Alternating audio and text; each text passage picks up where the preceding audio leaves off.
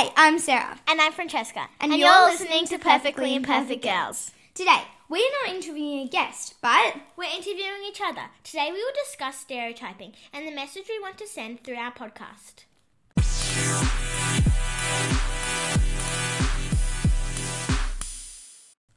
So, Sarah, what is stereotyping? well, Francesca, according to the dictionary, stereotyping is when you generalize a certain belief or people. It is an expectation that people might have about every person of a particular group. But that's just the definitions version. What's your meaning of stereotyping? You may know stereotyping is pink for girls and blue for boys, but there is so much more to it. It can be aimed at any group or person, and today we are going to explain it a little more in depth.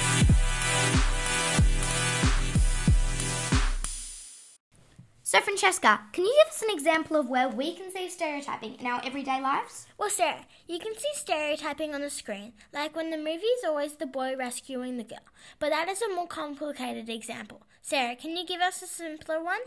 Of course I can. Think about your everyday life when you can see bo- blue for boys and pink for girls. Like when I was in a shopping centre and I bought a shirt in the boys aisle. It was completely unnecessary to label a shirt with a grey with a grey background and a champion label.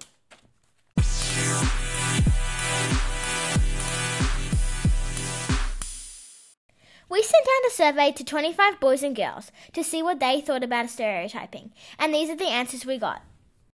Question 1. When you think of a boy, what first comes to your head? These were some of the answers that we got. Sports, a football player, green, blue, and tough.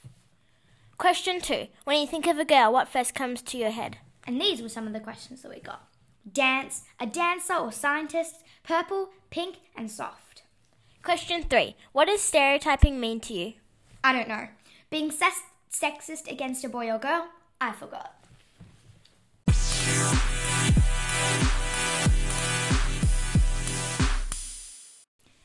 And our last topic is something that happened quite recently at the 2021 Olympics. Francesca, have you heard about the issue with the Norwegian handball team? Yes, I have. But for anyone who hasn't, the Norwegian team chose to wear bike shorts instead of tiny bikinis and were faced with a $5,000 fine. Yep, that's completely true. And it's extremely disappointing. But Pink, being Pink, decided to help out and pay the girls' fines because she knew it was unacceptable. So we hope this episode taught you something. But before we go, we almost hit 200, views! Yay! So make sure you tell everyone you can about our podcast. I'm Sarah, And I'm Francesca. and this is Perfectly Imperfect Girls.